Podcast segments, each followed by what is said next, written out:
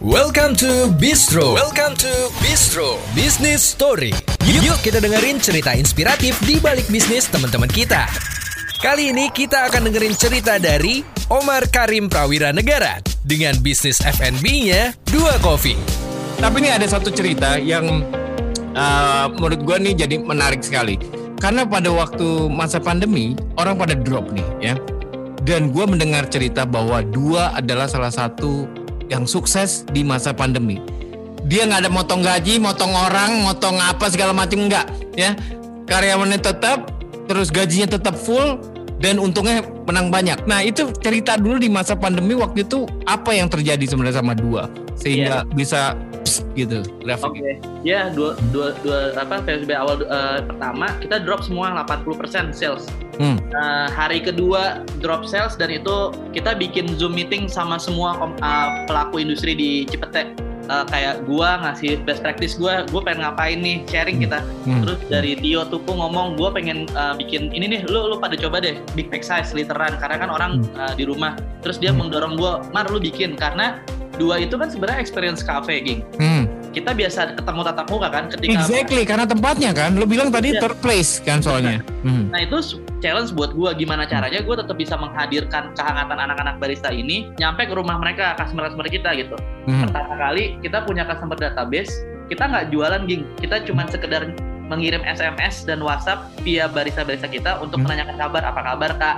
Nah dari situ justru kita dapat feedback yang positif hmm. dari teman-teman uh, si dua kopi ini hmm. yang mungkin udah lama untuk nggak datang ke kafe hmm. kita kirimin nih sampel karena paling susah poin buat gue adalah paling susah orang mencoba hal yang baru betul jadi ibarat kata gue ngeluarin uh, budget marketing gue tuh dengan free goods gue bagi-bagi ke semua hmm. orang sebanyak mungkin hmm. harapannya apa harapannya semua orang mencoba dan ketika produk ini bagus dan mereka senang dia akan beri, apa memberitakan ini ke orang lain yes yeah. sama lah kayak konsep yang sekarang kan lo mau yeah. di dan uh, beritakan usaha teman yang sama yeah. seperti yeah. itu gitu. yeah. Yeah. dan spiritnya apa yang kita pupuk selama sebelum pandemi kita berteman uh, dengan tulus segala macam hmm. uh, itu dibantu dengan tulus juga oleh teman-teman kita nih paid pas masa pandemi awal itu ya terus Betul. dan hmm. di saat itu kita mulai take off tuh hmm. jualan kita mulai naik tapi ketemu mau ketemu bulan puasa hmm.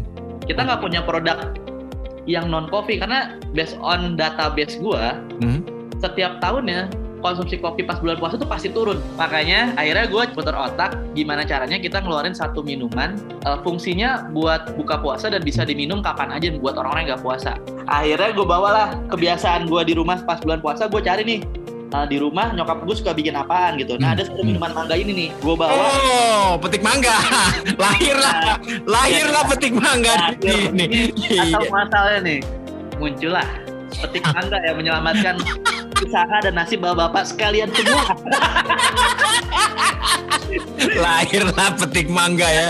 Jadi di situlah ya lo terselamatkan di masa pandemi ini. Even sampai hari ini berarti ya, kan udah mulai udah mulai buka lagi nih kan, udah boleh dine in ya. Bener banget Jing. Ya. Justru lewat minuman ini salah satu yang nyelamatin uh, kita bisa survive bahkan kalau tadi gue cerita di dua minggu awal kita minus 80% tapi hmm. setelah keluar uh, eh, RTD drink si kopi botolan hmm. ini terus keluar petik mangga kita bisa growth 33 kali lipat dari rata-rata biasa bahkan dari sebelum pandemi.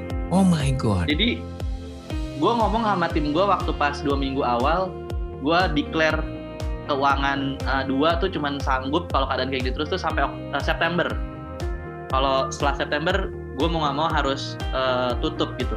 Cuman hmm. gue bilang sama mereka uh, gue yakin kita bisa lewatin ini kalau semua orang mau bekerja sama sama-sama Hmm, hmm. Jadi gue percaya selalu ada jalan buat orang yang mau bekerja ekstra mile. Yes, yes. Dan mereka proven itu.